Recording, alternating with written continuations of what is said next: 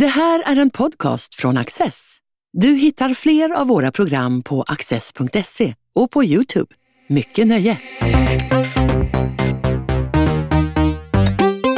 Nationalstaten, en essä om liberal nationalism, handlar om hur människors strävan efter en språklig och kulturell homogenitet kan skapa en liberal nationalism. Björn Östbring menar att vi måste inse att populister och nationalistiska partier inte enbart kan betraktas som fiender.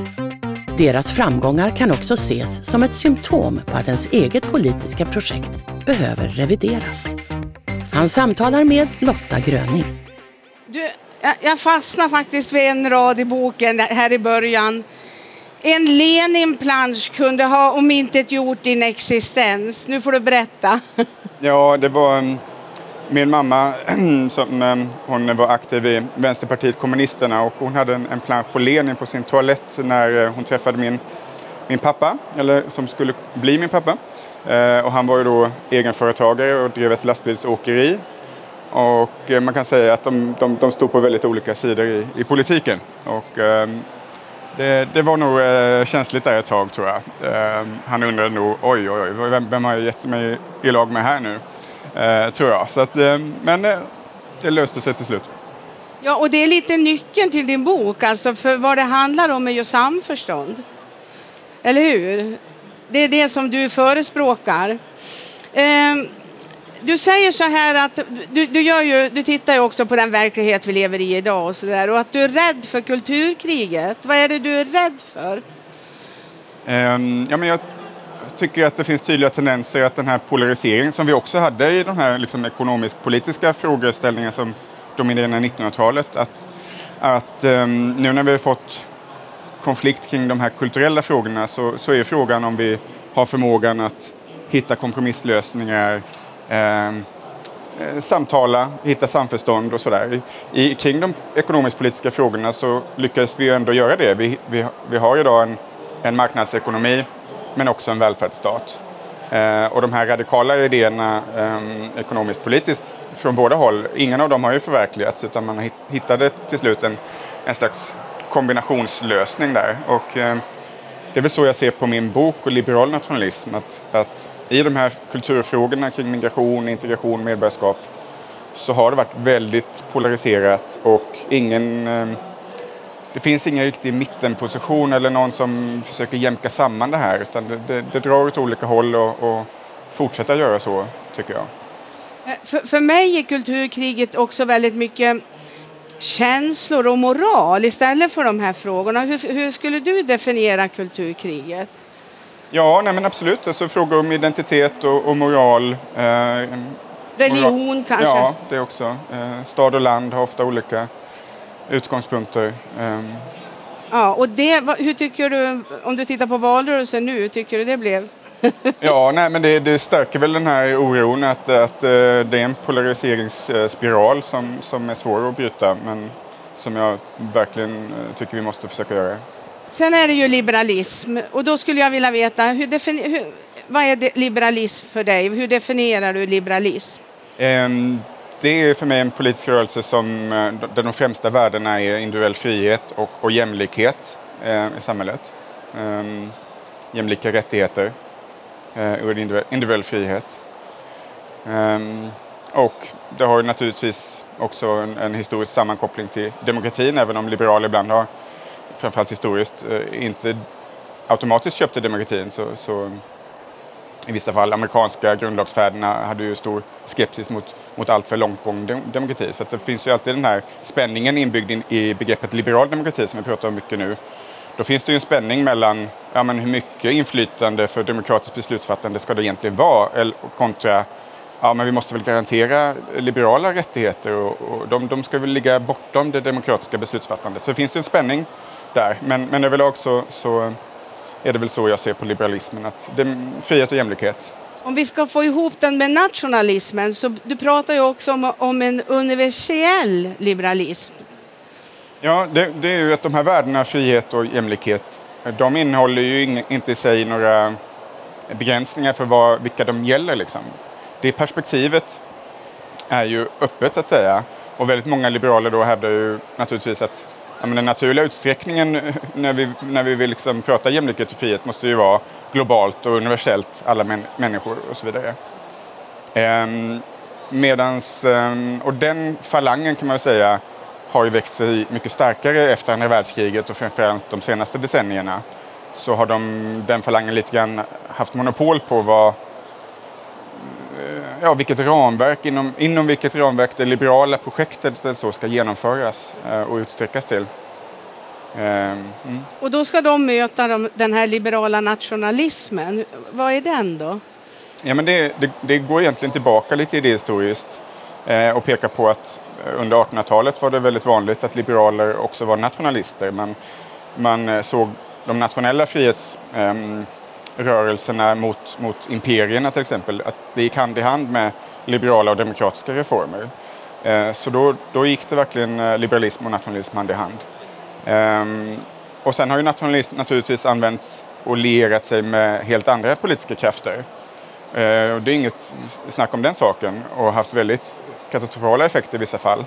Men jag vill bara påminna om den här idéhistoriska kopplingen och visa att ja, men så här kan liberalism och nationalism också fungera tillsammans. Mm. Du lägger också in etisk liberalism när du lägger upp din bok. Kort, vad menar du med det då? Det är väl alltså att liberalismen som en etisk... Då fokuserar jag just på de här värdena och att de utsträcks naturligt.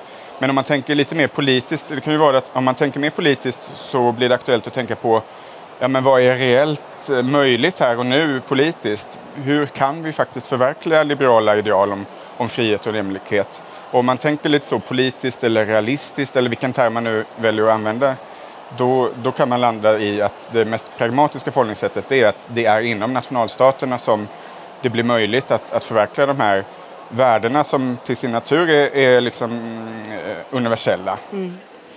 Men just det här då, din liberala nationalism, ge oss visionen. Nej, men det är väl det är ett erkännande av att det behöver finnas en slags samhällsgemenskap om välfärdsstat, demokrati, tilltro till rättsstaten och så, och det demokratiska systemet. Då behövs det en form av samhällsgemenskap. Men den gemenskapen behöver inte bygga på etnisk grund. Så att vi kan hitta en gemensamma nämnare i språket, vissa kulturella referensramar, sociala normer och så som vi enas kring. Och har vi bara det så är min uppfattning i alla fall att då har vi grunden till en samhällsgemenskap som är öppnare. Alltså det är en nationsuppfattning som är mer liberal i att man behöver inte födas in i den, man behöver inte enas om religion, man kan liksom ha olika högtider, olika etniska högtider, olika matkulturer och så vidare. Men det finns en nivå av kulturbegreppet kan man säga som jag kallar för samhällskultur som är förenlig med att man har i det privata och i civilsamhället kan liksom fira andra traditioner, ha andra religioner eller olika religioner och så vidare. Och att jag menar väl egentligen att det här idén om det mångkulturella samhället, det begreppet har liksom, det är så vagt liksom. Och jag menar väl att om vi försöker precisera den här balansen mellan mångfald och enhet eller gemenskap så är den här visionen om en samhällsgemenskap, samhällskultur en bra balans liksom. Mm. Hur tror du, om du tänker på nationalismen nu då som den är idag, högerpopulismen, och hur får man in de här grupperna då? Ja, alltså det är svårt att veta riktigt vilka som är liksom verkligt etniskt nationalister. Det finns ju många som är det. Men jag tror att framgången för den här typen av högerpopulister och högernationalistiska partier, jag tror ju att de får sina framgångar av att det inte finns särskilt bra alternativ för de som faktiskt egentligen skulle vara helt nöjda med den här gemensamma samhällskulturen. Jag tror att det är liksom bristerna i de etablerade partiernas samhällsvisioner som gör att det liksom, man dras till partier som pratar om nationell identitet och nationell gemenskap. Men hade det bara funnits något parti som presenterade en lite liberalare vision av nationen men ändå en nationell gemenskap och sådär, så tror jag att man hade tagit udden av väldigt mycket av den där populistiska versionen av etniska nationalismen. lite grann att man har rätt att få vara nationalistisk också, utan att det har varit så lätt att stämpla dem som kanske vill fira skolavslutning i kyrkan eller vill hissa flaggan och fira svenska flaggans dag. Många har känt sig lite trängda och man har sagt att det är nästan då fult. Så du vill liksom få ihop dem så att säga. Ja. Liberalismen är att man får välja själv. Alltså det är valfriheten att man ska ändå söka samhörighet, för det jobbar du ganska mycket med också. Precis, jag menar ju att liberaler och väldigt många av de liksom stora etablerade partierna lite grann har tappat bort det här värdet av gemenskap eller samhörighet. Så att det, liksom, politiken har bara fokuserat på individuell frihet, mångfald, jämlikhet i någon mån. Men det finns ett värde där som man lite grann har glömt bort. Och det, jag tror ju det, och min analys i boken är ju att man har tagit den väldigt mycket för given. Alltså under många decennier så var många stater nationalstater och hade en liksom inbyggd gemenskap och social grund som man stod på. Men som väldigt många liksom inte... det var som fisken som inte riktigt märker vattnet som det simmar i lite grann. Så att man tog en typ av attityder och identifikation för given samtidigt som man förde samhället bort från det, är min uppfattning. Men just den här rädslan som har gjort det här samhället, som har skapat den här polariseringen, att vissa saker kan man inte säga för att stämplas som rasism. Det är det du vill ha in i den här liberala friheten, att man ska hitta... Man ska mötas på vägen, och det går bra att vara universell, det går bra att vara nationell, men man har en gemensam kärna, eller hur? Ja, alltså att det skulle vara som en politisk konflikt som de flesta andra, att vi kan kompromissa och ha olika åsikter och debattera. Problemet i Sverige har ju varit att det har varit så ensidigt så att det fanns ett konsensus som innebar att man liksom inte fick ta hänsyn till det nationella eller hävda de värdena överhuvudtaget. Men det liberala nationalism, det är ju liksom, man kan lägga betoningen lite olika. Dels så kan man ju se det ungefär som då begreppet liberal demokrati så att säga. Okej, vi har en demokrati, men vi också lägger in några liksom liberala begränsningar av den eller modifieringar av det. Och det är väl lite så jag ser på liberal nationalism också. Att, ja, men i grunden är det en ståndpunkt kring att en nationalstat är värdefull och legitim. Men det liberala modifierar lite vad är det vilken typ av nationell identitet är det som är godtagbar, och hur mycket kan staten agera för att främja den här nationalstaten.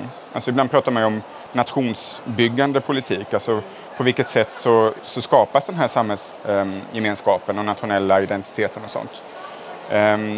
Och där kan man ju då skilja på mer eller mindre radikala åtgärder och mer eller mindre common sense-aktiga saker som att ett gemensamt skolsystem och en skolplan som liksom formar människor till gemensamma referensramar, någon slags värdegrund och sådana saker.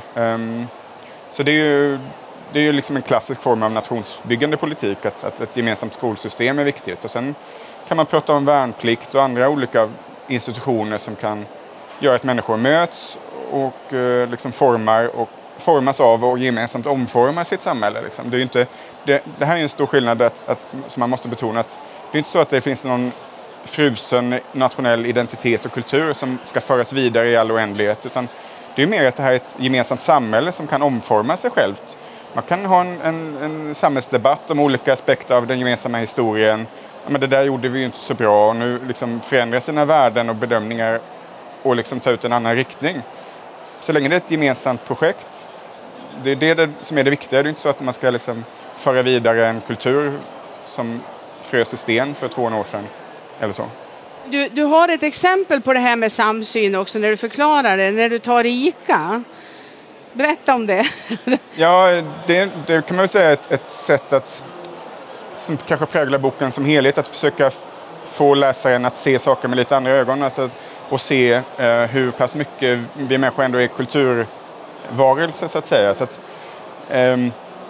alla sådana här institutioner och så, de bygger ju på att vi föreställer oss dem och har gemensamma föreställningar om dem. Så att ICA, polisen, skolan, alla de här sakerna är ju institutioner som skapas av våra gemensamma föreställningar om hur vi agerar och förväntar oss att andra agerar.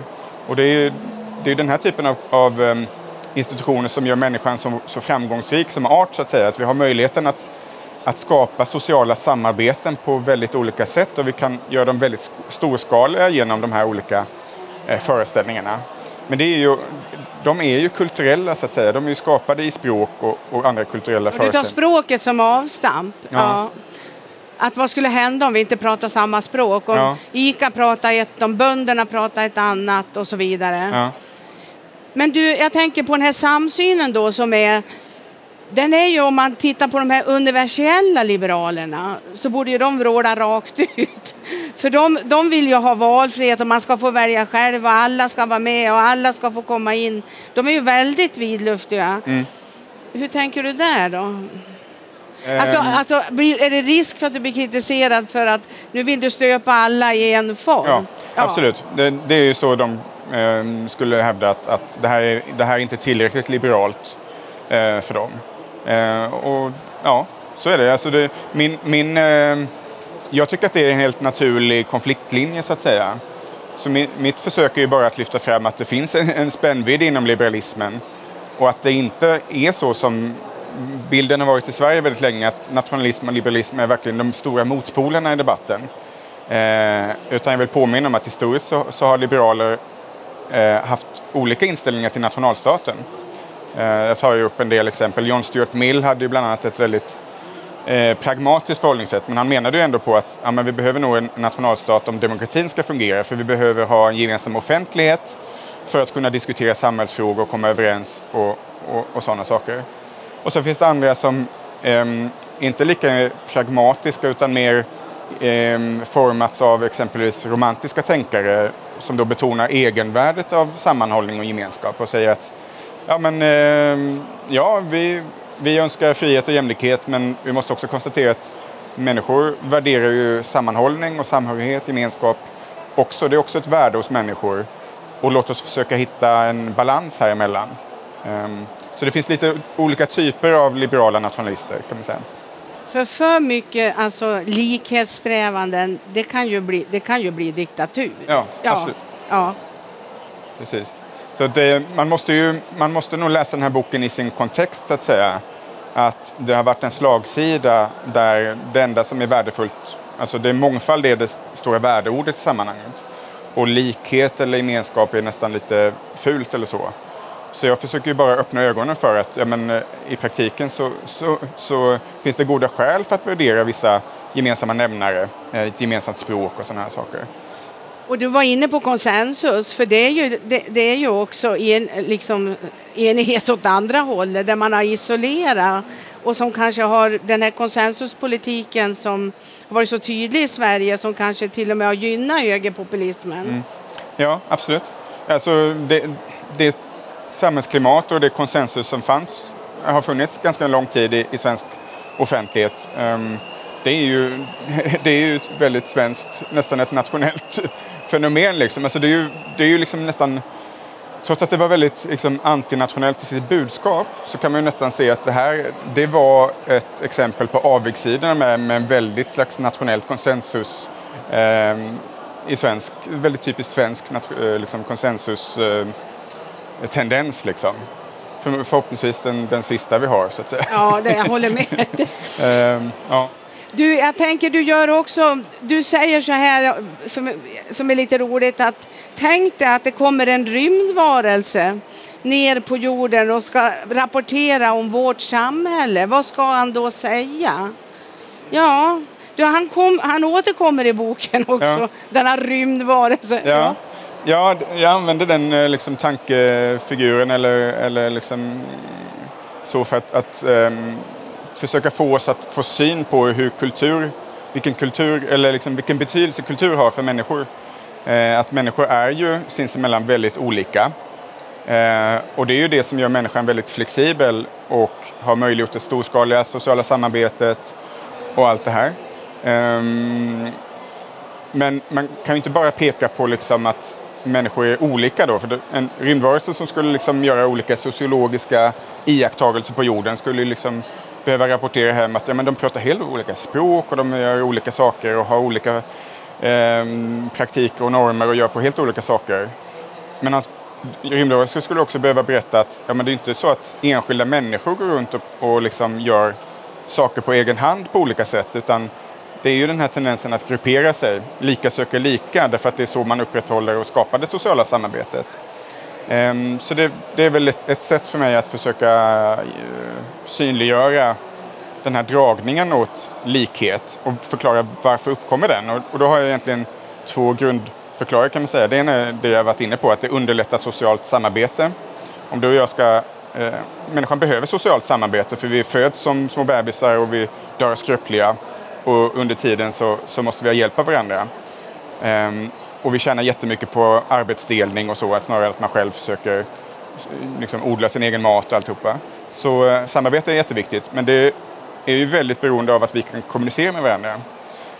Och att vi har lite grann normer som tydliggör olika förväntningar och allt sånt där. Och i den meningen så har ju gemensam kultur, alltså som rymmer språk och normer och så, väldigt stora fördelar för människan. Och det andra är vad jag kallar en högre preferenstillfredsställelse innan man ska fatta gemensamma beslut.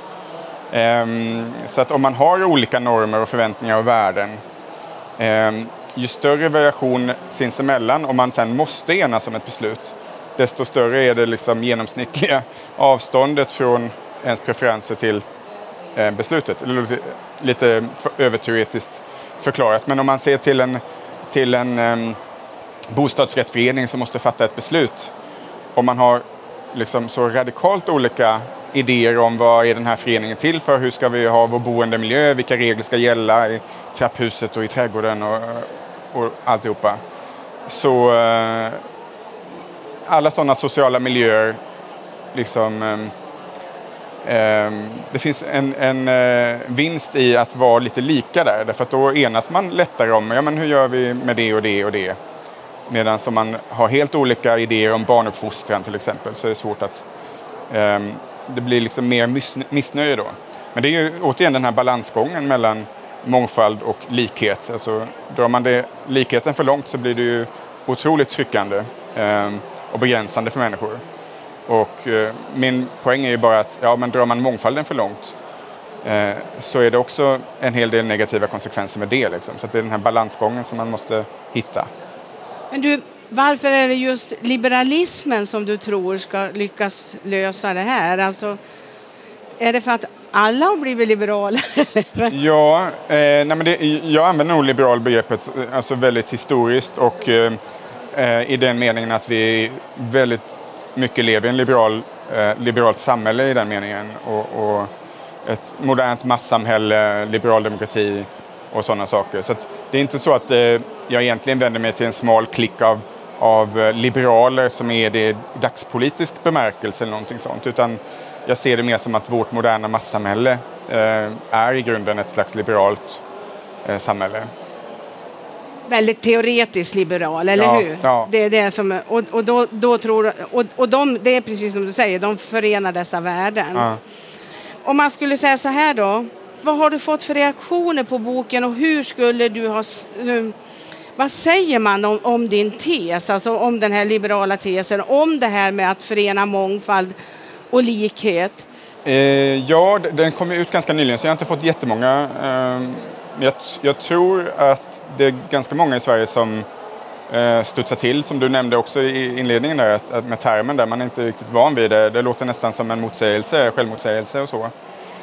Samtidigt som den vision jag lägger fram tror jag egentligen är en vision som väldigt, väldigt många skriver under på. Och egentligen det som väldigt många kanske har föreställt sig när man har pratat om mångfald, så att säga, att det har inte varit den här djupa mångfalden med etniska enklaver och verkligen djup... Det var det jag menar med att det mångkulturella samhället är ett sånt vagt begrepp. Liksom. Jag tror inte att särskilt många svenskar har menat någonting annat med mångfald än att ja, men vi kan ha lite olika religioner och i det privata gör vi på lite olika sätt och så. Men det är klart att vi har en nationell, gemensam liksom, sociala normer på många sätt och sådär. Så jag tror inte man har liksom föreställt sig riktigt en... Att det skulle bli så polariserat? Ja, precis. Och en djup form av mångfald är att det är etniska grupper som pratar olika språk och att man liksom, staten är bara ett skal som rymmer massa olika etniska grupper och sånt. Det tror jag inte har varit visionen. Tror du att du har hjälp av förändringen när det gäller globaliseringen? För jag menar, om man ser nu med pandemin så har ju flera av globaliseringens kedjor brutits så att man går tillbaka lite mer mot en nationalstat också. Att man ska klara sig själv på ett annat sätt. Passar de här idéerna utifrån det perspektivet? Möjligen har det varit en liten väckarklocka som inom ett visst område då, med ekonomi och självförsörjning och sånt, som också leder till att man reflekterar mer kring vad är grunden för vårt samhälle och stat och sånt. Så att det är möjligt att väckarklockan kan liksom ha ljudits i olika sfärer och så börjar man reflektera. Så i vissa fall är det säkert liksom invandringspolitiken och segregationsproblemen som har varit en väckarklocka. Det är kanske den vanligaste. Jag tror också att de här nationalstatens återkomst på den internationella arenan ger med problem med leveranskedjor och politiska motsättningar inom EU och sånt. När det verkligen brinner till där så tror jag också att det leder till att många funderar igenom saker och ting. Och det som också kan gynna dina teser faktiskt, det är ju att hela valresultatet kom som en chock för väldigt många. Och att man blev lite ställd på hur vi går vidare. Ja alltså jag har varit lite frustrerad just att det har gått så här långt liksom. Jag har ju skrivit om de här frågorna sedan 2015 och jag har uttryckligen vänt mig mot egentligen socialdemokrater, socialliberaler och så. För att försöka skaka liv i dem kan man säga. För att jag upplevde att den väg vi har vandrat på är helt ohållbar. Så ni måste börja tänka om och ta fram ett alternativ. Och liksom...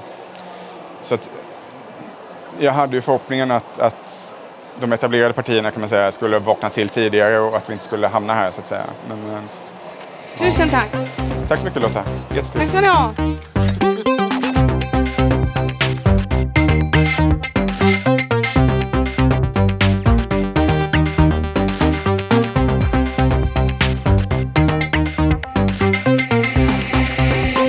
Du har just lyssnat på en podcast från Access.